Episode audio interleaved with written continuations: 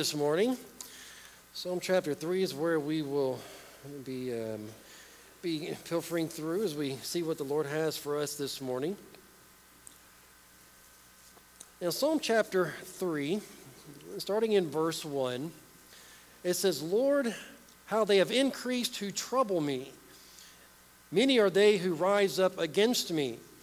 Many are they who say of me, There is no help for him in God. But you, O Lord, are a shield for me, my glory, and the one who lifts up my head. I cried to the Lord with my voice, and he heard me from his holy hill. I lay down and slept. I awoke, for the Lord sustained me. I will not be afraid of ten thousands of people who set themselves against me all about, all around. Arise, O Lord, save me, O God, for you have struck all my enemies on the cheekbone. You have broke the teeth of the ungodly. Salvation belongs to the Lord. Your blessing is upon your people. Now the Bible is has no shortage on chapters and verses that deal with troubling times or are descriptive of things that are happening. And as the psalmist, um, who is David here, writing about a time that was quite troubling for him, it was something that um, uh, caused him a lot of heartache and a lot of um, um, caused him to flee for his life. And what he's writing about here is a revolt that his son has conspired to take over his kingdom and to take him over. If we can go back just briefly, keep your hand and finger marking there in um, in Psalm chapter 3. If you turn back to 2 Samuel, you'll start where Absalom starts his uh, conspiracy and he starts to build his mutiny. Now, this is shortly after Absalom has uh, just murdered one of his brothers, one of David's sons. And even, and even through all of that, through the pain that David went through, he still was able to forgive Absalom and to give him a place and to, and to keep him safe. But even though as big of a problem child as Absalom was, and I guess we could say he's a problem child, he had issues. I always try to find a common ground, you know, when I'm reading about somebody and or whenever I meet somebody new, I try to find common ground with them. And I was surprised that I found it in Absalom. And what I found in 2 Samuel chapter 14 and verse 25, it says, Now in all Israel there was no one praised as much as Absalom for his good looks. Why are you laughing? That's not nice. That's not nice at all. But I did find out there's a stark difference as well in the very next verse. And it says, whenever he cut his hair every year, he removed about five pounds of hair. So there's a big, big difference in me and that guy. But however, Absalom was an, was an evil, evil man. He, um, he had a godly father that cared for him deeply and wanted him to make the right choices and did everything that he possibly could in order to set him up into a place where he could serve God and, and do things that were right in the sight of the Lord. But that was never good enough for Absalom. That was not the desire of his heart. He never chose the right way. But we see starting in verse or in chapter 15 that after after um, David had extended forgiveness to um, to Absalom for murdering his son, Absalom stands in the gate and he starts to stop people as they're coming into the gate for judgment. They have a case to bring before the king. And in Absalom, in verse 4 there, it says, Moreover, Absalom would say, Oh, that if I were made judge in the land, and everyone who has any suit or cause, they would come to me, and then I would give him justice. But he was stopping them and saying, Look, there's nobody here to hear your case. And he was painting David in a very bad light, but at the same time raising him up and, and painting himself in a good light, saying, You know, if I were him, this is what I would do. You would get justice. And in verse 6, you see it says, In this manner Ab- Absalom acted toward all Israel who became. Um, who came to the king for judgment. So Absalom stole the hearts of the men of Israel. And it says in the very next verse that he did this for 40 years. that he was planning this revolt. He was planning this mutiny. He was doing everything he possibly could in order to build people to support him and to steal away the hearts of the men of Israel from David, his father, in order that they would be on his side and side with him. And he did this for a total of 40 years. And after the 40 years had gone and everything had been in place and he thought he had enough people won over, he went to King David and said, Look, I need you to set me over here to this place. And, and, and David did. And within that 40 years, looking at, at, chapter 15 and verse 12, apparently he was able to reach and to gain the heart of David's counselor. His chief counselor, in verse 12, it says, And then Absalom sent Ahithophel, the Gilonite, David's counselor from his city, from Giloh. Says, While he offered sacrifices, and the conspiracy grew strong for the people with Absalom, and they continually con- increased in number. That's very reminiscent of verse, verse 1 in Psalm chapter 3, is it not? Where we see there, it says, The Lord, how they have increased who trouble me. Many are they who rise up against me. But this revolt was done by his own son. People were coming up against him, and they were following his son to do so. and um, and also, he'd actually reached the, the chief counselor for David, who had been speaking and giving advice to King David throughout his years as a, as a king. And now Absalom has won, won over the heart of Ahithophel, his counselor. And then once, once everything gets in place, he calls all these people to him, and, and, and Ahithophel comes to him. He advises Absalom now. He is now the advisor and the counselor for, for Absalom. And if we bring this, if we come to verse or chapter 17, we actually see why David is lamenting it the way he is in Psalm chapter 3. Listen to what's going on. This is coming from who used to be David's chief counselor. Uh, 2 Samuel chapter 17 and verse 1. It says, Moreover, Ahithophel said to Absalom, Now let me choose 12,000 men, and I will arise and pursue David tonight. I will come upon him while he is weary and weak, and I will make him afraid, and all the people who are with him will flee, and I will strike only the king. Then I will bring back all of the people to you, and when all return except the man whom you seek, all the people will be at peace. I don't think there's anything that could be more disheartening than what is actually said next in verse 4. And this saying pleased Absalom and all of the elders of Israel. Now, picturing yourself in David's position, this is a terrible position in which he finds himself. He has a son who loves him dearly, who's been working 40 years to overthrow his kingdom. And not only that, but his chief counselor has now sided with his son, who has, who joined the plot. But also, it says that all the elders of Israel are now on the side of Absalom, the one who is seeking to overthrow the king and now we find out that Ahithophel has a plan to chase King David down, put him to death, and then bring back the people to serve Absalom. And this pleased Absalom and the elders of Israel. I mean, how disheartening could this be? I think we would find that David is in a pretty troublesome time. Would you agree? Yes. What would you do during this situation? I mean, how would you respond? How would you react? What would you do? Where would you go? Well, this psalm finds us at some troubling times. Now, I understand a lot of us go through difficult situations. We go through difficult times. I don't think any, any of us have faced this exact same similar um, or this exact same circumstance. But however, we have faced difficult times. You know, many of us experience family problems, and we experience those on a day-to-day basis. Sometimes family families are going great, and sometimes families just seem to be falling apart. But however, we face problems like that quite consistently. Some of us are the victims of gossip and criticism. That's a common source of grief. Unfortunately, it does happen in churches and amongst the Christians, brothers and sisters. We have friends that sometimes turn against us. You know, we, we have, uh, we've, we've had friends who've been friends in the past and close to us, but what we found out later on is that while they were giving us a hug around our neck, they were stabbing us in the back. And we see all, and oftentimes fear can often be cultivated by various sources. And we can gain fear and we can be, be paralyzed by fear many times and oftentimes whenever we're trying to follow and seek the Lord's will in our, in our own lives. So there's no question that there's no short, shortage of difficult times and circumstances that we all have in our day to day lives. But today we're going to be talking about how can we remain tranquil in tribulation.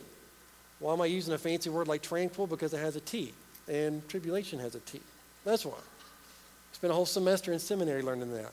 So that's why we're doing that. Basically, it's how to remain calm during these times of trouble. You know, how do we handle the situation? Well, we're going to look at what David did. Now, David, I'm sure and I hope that he has faced something far more tragic than any of us have ever experienced. And what he did, I believe, if we will mimic and, and, and, to, uh, and kind of look at how he handled the situation, I believe it's a way that we can remain calm and tranquil during the times of tribulation that we will go through. But in order to experience this tranquility in tribulation, there's a few things that we need to understand and know about God. Now, we can go back to Psalm chapter 3 now. There's a couple of things that we need to understand about our Lord. Now, starting in verse 1 again, in Psalm chapter 3, it says, Lord, how they have increased who trouble me. Many are they who rise up against me. Many are they who say of me, There is no help for him in God. In verse 3, it says, But you, O Lord, are a shield for me. One of the things that we need to realize in order to experience a calm in the storm or the tranquil or in, in or, the, or experience tranquility in tribulation we need to understand that god is our shield. The lord is our shield. Nothing comes unto you except what god allows to come unto you there's nothing that goes on that god is not aware of now, we have to be careful in this. Okay, and you've heard me express this before. If you're living a life in sin, you're just a lot of times you're going to face your own consequences for your own behavior. But, but, a, but, a, but a soul and a child of God who is, who is pursuing the goodness of God and to do things according to his will, way, and purpose, a lot of times we still face tragedy. We, feel, we still face tribulation. David is, is that one. You know, yes, he had some problems and he had some difficulties and he had some sinful behavior, but he was a man after God's own heart. He was always willing to repent of his sin and turn back into a right relationship with God. And also, in doing so, he still is faced with the situation that he's facing in Psalm chapter 3, where his son Absalom is looking to overthrow his kingdom and have him put to death. But we need to realize that the Lord is our shield. And during this time that, that David is facing this, now David is, has, has now, he's been, he's been run out of Jerusalem. He's no longer there, but he's had to flee because of the men that Absalom has assembled against him. And actually, Absalom has taken over Jerusalem. He has occupied Jerusalem now, and David is the one who is who's exiled from there, just for his safety, for his men, and himself. And we find David, he's actually able to recognize and have the proper perspective of who his Lord is. He says, But you, O Lord, are a shield for me. You are a shield for me. Now, understanding, I don't think I have to go into so much detail as far as what a shield is. But we look at the, we look at the warriors of the time that David was, um, was king. These guys were no, no sissies, okay? These guys were tough. How many of y'all seen the movie 300? Okay, that's, that's the time era that we're talking about. We're talking about big, buffed up guys with shields, with shields and swords, helmets, wearing dresses, all that, all the, the whole nine yards. These guys were tough. We're not talking about calling for fire and radioing, radioing things, you know, several clicks out and seeing bombs blow up. We're talking about man to man, uh, hand to hand combat here. This is a scary situation. I would not want to be on the battlefield carrying a shield and a sword. But however, if I was put in that situation, you wouldn't find me without one. And what we need to understand is that the Lord is our shield. And the shield was used for the purpose of absorbing the blows, whether it was from a sword or whether it was from another shield or whether it was just blocking um, or blocking and keeping people from, from coming in even, uh, even closer and infiltrating your line. But also, as the archers would, would uh, from the other side, they would launch thousands of arrows over at one time. It would actually darken the sky as they would come over. You would actually have to hold it up, and it would absorb all of those arrows, and you would be protected. God is our shield. The Lord is our shield. And that's what David is actually able to sit down and focus on. He says, Yes, I've got the numbers that have increased on me. They've rised up against me, even so much that they believe that there's no help in God for me. But however, Lord, you are my shield. God is our shield. He was a shield for Abraham. He said, Do not be afraid, Abram. I am your shield and your exceedingly great reward. And two other times, David expressed that God was his shield in Psalm 33 and 20. It says, Our soul waits for the Lord. He is our help and our shield. Also, in, in Psalm 84 and 11, it says, For the Lord is a sun and a shield. The Lord will give grace and glory. No good thing will he withhold from those who walk uprightly. God is our shield. Now, when you're going into battle, you never forget your shield, correct? In order for it to have any purpose for you at all, you've got to make sure that you carry it. You don't leave it, you don't leave it, you don't just partially use it. You've always got to have an expectation. When you're going out into a battlefield, you've got to pick up the shield, correct? Now, if you don't, if you, even if you carry the shield, whenever the arrows come or whenever the, the sword's coming, what do you have to do? You have to position yourself behind it. Correct? So you got to put Jesus and put God up in front of you with that shield. You got to raise the shield. In order for it to do any good for you at all, you got to raise it up. So whenever we are going through these difficult times, the Lord is our shield. Whenever we whenever trouble comes our way, what we have to do is we have to lift him up. Lift the Lord up. Praise him during those times. Don't forget him and leave him behind, but you actually pick the shield up and you raise him up. So, whenever we're dealing with the difficult times, you raise him up because he is our shield. Whenever you're struggling in your relationships, you, you raise him up. Whenever you are going through persecutions or temptation, you raise him up. Depression and tragedy, whatever it may, may come to you, whenever it comes to you facing these tribulation, these terrible times, raise him up. Position him to where he can absorb the blows because he is your shield. The Lord is your shield. That's why David um, uh, is able to continue with this psalm in the way that he does, because he recognizes and has a perspective that even though the numbers have increased in him abundantly, and many are rising up, and they're even saying that God is not going to help you, your God can't even help you. He says, The Lord is my shield. The Lord is my shield. He's a shield for me. In verse 3, he says, My glory. He says, You are my glory, and you are the one that lifts up my head. The Lord is the one who lifts up our head. When, in those times, whenever we are so weighed down with what the world has on us, He's the one who lifts up our head. He's the one who keeps us from collapsing if we look to Him, if we raise Him up. He is our shield. He will raise you up. He will lift up your head. And in verse 4, it says, I cried to the Lord with my voice and he heard me. Starting in verse 4, it says, I cried to the Lord with my voice, and he heard me from his holy hill. That's got to be one of the most amazing things we could possibly think about. Is that the God and creator of all things, when we speak to him, he wants to hear. He wants to hear. So whenever, whenever we're like David, or whenever David is in this situation, he, cry, he cries out to God. He cries out to his shield. He cries out to the one who is his glory. He cries out to the one who can hold his head up. And he cries out to the Lord with confidence, knowing that God hears from his holy hill. You know, God is not irrelevant to us. God is not just a bystander, just kind of watching things and seeing how things play out, but He is instrumental in the lives of His people. And he wants to show himself strong. He wants to be your shield. But will we call out to him, God? He said, David cried out to the Lord for help and says, And he heard me. The Lord listens to us. He is our shield. He is our glory. He is our He is the one who lifts up our head our head. Therefore we should turn to him during these times. These troubled times that we're facing, let's turn to the Lord. He will hear you. Now, the very next verse in, in verse 5, understand the situation where David is. He's exiled from, from, from Jerusalem. He's fleeing for his life because Absalom has now occupied Jerusalem. He's not in his bed. He doesn't have his bedroom. He's not in his, not in his castle. But however, we see that verse 5 it says, I laid down and slept. What does that tell you about David? What does, you, what does that tell you about David and the people who are coming to attack him? It almost seems like he's not really that concerned, doesn't it?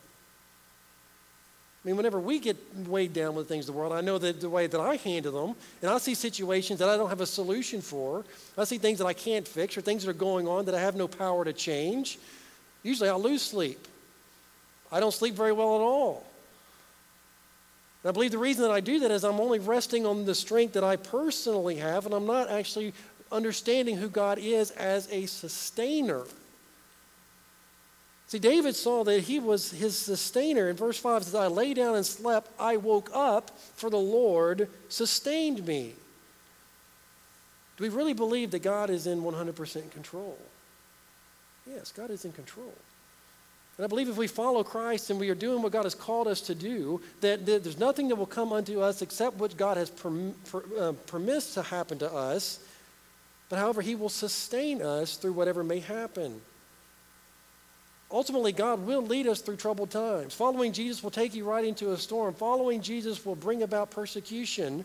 But however, the one who is going to sustain you is going to be God, if it be according to his will. So we need to be able to relax in that. If God is truly in control and he has the limitless power that the Bible teaches that he has, we should be able to completely and totally rest knowing that he is our sustainer. And if God so chooses to sustain me through the, through the rest of the night or through the problem through which I am going, there's nothing, in, there's nothing that anybody else in this world can do that's going to change that. We can rest knowing that we cried out to God, the one who is our shield, the one who is our protector, the one who is our sustainer. And once we have given that to the Lord, understanding that He has heard us, we should be able to lay down and rest because He is our sustainer. No one else has, has more power than what God is. And if He has chosen to sustain you through your troubles as you seek His will and continue to follow Him, He's going to sustain you. He is truly our sustainer. He will bring you through those things that we face in our day to day life. And it says that He had heard me. You know, David had such peace about this, he was actually able to go to sleep and he slept in peace and he woke up invigorated because the Lord has, had sustained him. It was kind of, kind of dangerous to fall asleep because you never know, especially back in that time, you know, nobody can text you and send you a message or wake you up or set an alarm or anything. But after he had gone to the Lord in prayer and, and, tore, and poured his heart out and he had heard from his holy hill, he was able to rest, even under the circumstances under which he was, where there was an army seeking to kill him and to take over his kingdom. But however, he was able to do such because he knew that God was not only his shield, but his sustainer as well. And next, what we find in verse 6, it says, I will not be afraid of ten thousands of people who have set themselves against me all around. The next thing that we're going to see here is if we have a proper perspective of who God is as our shield and our strength, or our shield and our sustainer, but He is also the source of our strength. He says, I will not fear, I will not be afraid of ten thousands of people who have set themselves against me. You know, whenever we are fearful about something, it's about, it's, it's we're fearful because we can't see the solution within our own strength. We can't find the solution to the problem within our own knowledge. We don't know how we're going to fix it, or the problem may be too big for us to personally fix it, so therefore we are afraid of the situation. And David is looking at an army of 10,000, according to his estimation. It says that if Ahithophel, he was gathering 12,000, but actually it ended up what they, whenever they went to battle in Jerusalem, they actually slaughtered over 20,000 people who stood with Absalom. But the thing about it is, is that we have no fear if we have the proper perspective of the strength of God and how he wants to show himself strong through you we have to understand whenever we come to God and whenever we're living our life and following Him, whatever comes about about us, that if we stand with God, if we if we side with our shield and we stand behind our shield, knowing that God is our sustainer, whenever we're faced with ten thousands of men, we can stand firm, knowing that even if I stand alone with God, I still have the majority. God is our sustainer, He is our shield, and He's ultimately our strength. And He is seeking those in whom He can show Himself strong. Yes, if I'm, if I'm living this life on my own strength, I've got every reason to be scared to death and afraid of any and anything and every little thing that there is. But truly, if I believe that God is my sustainer and He is my shield, I have no reason to fear. I have no reason to fear whatsoever because, I, because God is my sustainer. He is my shield, and He's also my source of strength. And if I'm willing to, to, to allow God to work through me and, and to walk in obedience and to show Himself strong through me, then I can be victorious. And if we do that, if we allow God to be our strength, if we recognize Him as our shield, if we recognize Him as our sustainer, and we see Him as our source of strength, then He is also every source of victory. He is our source of victory. And what we see in verse 7 in verse 7 it says, Arise, O Lord, save me, O my God.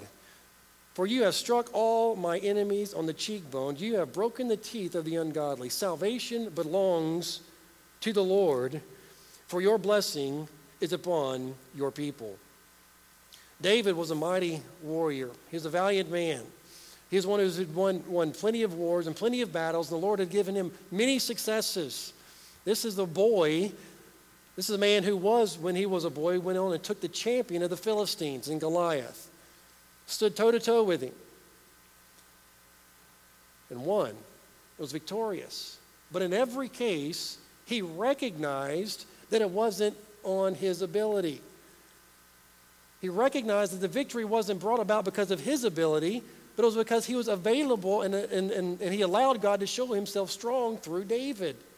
He never claimed a victory for himself, but however, he always claimed a victory that God had given him. And here it's no, it's no, it's no different.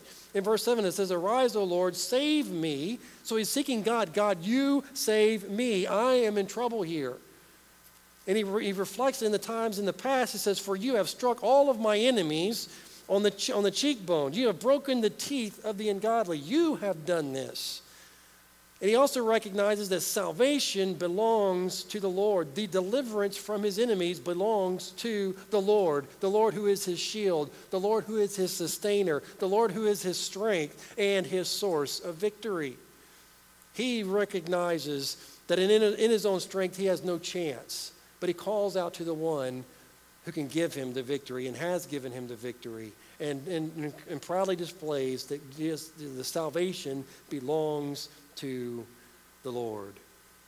Now, they did have to go in and they did attack Jerusalem. They did attack Jerusalem, and, they, and the Lord gave them a victory.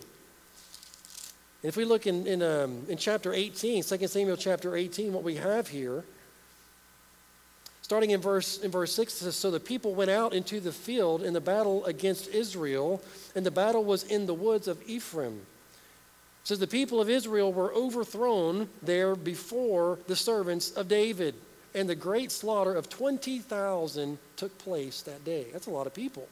That's a great victory for the Lord through the men that David led. But look at verse 8. It says, For the battle there was scattered all over the face of the whole countryside and the woods devoured more people that day than the sword devoured. Truly, the Lord showed up. And, think, and we all are pretty familiar with the story of what happened to Absalom. I think that those long, those, those long hair that he typically wore, I think it got to him, right? That'll teach him. Bald is beautiful, right? And he got stuck in a tree. It may have been his head, or his hair, but he got stuck in a tree, and things did not end so well for Absalom. But the thing about it is, is that the Lord truly gave David the victory. David was totally and completely blindsided by this. He had to flee for his life in wisdom, and then he called out to the Lord, and he said, Lord, you are my shield, you are my sustainer. I cannot do this in my own strength, but, but Lord, you're my strength. And I will fear no one as long as you are the one who is feeding me the strength. And Lord, you are the source for all victories. You know, even, even us and ourselves, whenever we are faced with troubling times, we need to see the Lord for who he is. See the Lord as that shield, that sustainer.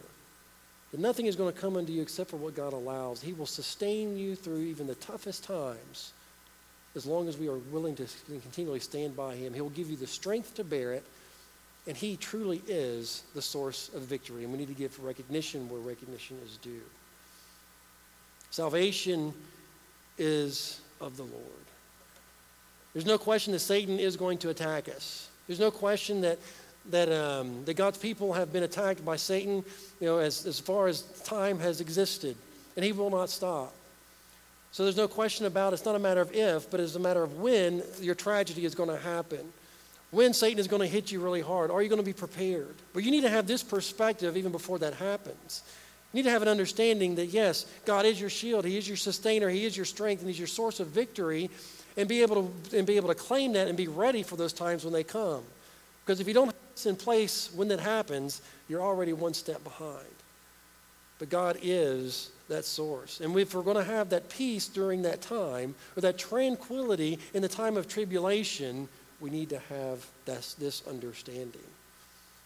And the real victory truly is in Jesus Christ. In 1 Corinthians 15 and verse 57 and 58 it says, But thanks be to God who gives us the victory through our Lord Jesus Christ. Therefore, my beloved brethren, be steadfast immovable, always abounding in the work of the Lord, knowing that your labor is not in vain in the Lord. We must be steadfast and unmovable. You know, Paul is reaching out to the people in, in Corinth. Remember, this is a time where the church is underground and they're being persecuted at this time. He said, Look, stand fast, be unmovable. Jesus is the one who's given you the victory. Keep moving forward. Stand fast. And, you know, I've got to admit to you, how many of you have ever gotten a text message where you've read the text message and you totally messed up on the tone that you were supposed to interpret? Anybody? Yeah. I mean, you read it like, I can't believe he said that, or he said that, and you and you you respond with something really ugly, and they're like, "What's going on? Why'd you do that?" Or you call and you, and you, and you talk talk it over and say, "Man, I wasn't you know, I wasn't trying to be ugly." Whenever I first started reading this psalm, I believed that I misinterpreted the tone of the text that we see here in Psalm 3. Whenever I was reading first verses 1 and 2, whenever I first got into it, whenever he's saying, Lord, how they have increased who trouble me, many have they rised up against me, many are they who say there is no help for him in God. I was thinking maybe this was out of pain and anguish and worry and fear. But actually, in the context of what we see, verses 3 through 8, it's almost like you can go back and read it with a chuckle almost. Lord, how they have increased who trouble me. Many are they who rise up against me. Many are they say, There's no help for God in him. It's almost like a chuckle. It's like, but God, Lord, you're my shield. I'm not worried about these guys. I'm not worried about them at all. But they don't understand who they're coming up against. They're not coming up against me, they're coming up against you. I'm not worried about this at all. I believe that we can even have that type of perspective whenever tribulations come on us and troubled times. We should be able to just kind of say, the Lord's my shield. The Lord's my sustainer. This ain't this is nothing for me. I'm gonna go take a nap. I'll I'll let you know whenever I'm done. Man, we can claim such victory and we can have that peace that only God can give. And I believe it's a perspective, it's only it's the only perspective in life that I believe that we can adopt in order for us to have and to experience that peace whenever we go through such trying times. Because God is our, He is our shield. He's our sustainer. He's our strength, and He's that source of victory. And we are told to be still and know that I am God. Be still and know that who our God is. So that tells us that there is a place, there is a place under the circumstances that is a peaceful place. And I believe is found in the, in the perspective that we have of who God really is. Let's pray. Father, we just want to thank you so much God, we want to praise you for the fact of who you are. We want to praise you for the fact that you are our shield, or that you will sustain us. You have the ability above anything that we could possibly imagine. And Father, may we continue to rest in who you are. Father, may we always be found working for you, but resting in the fact that our souls will not be vexed by the world around us. Father, may we live a life that truly shows an obedient life. And may our faith that is lived out before the people show that we are completely and totally fearless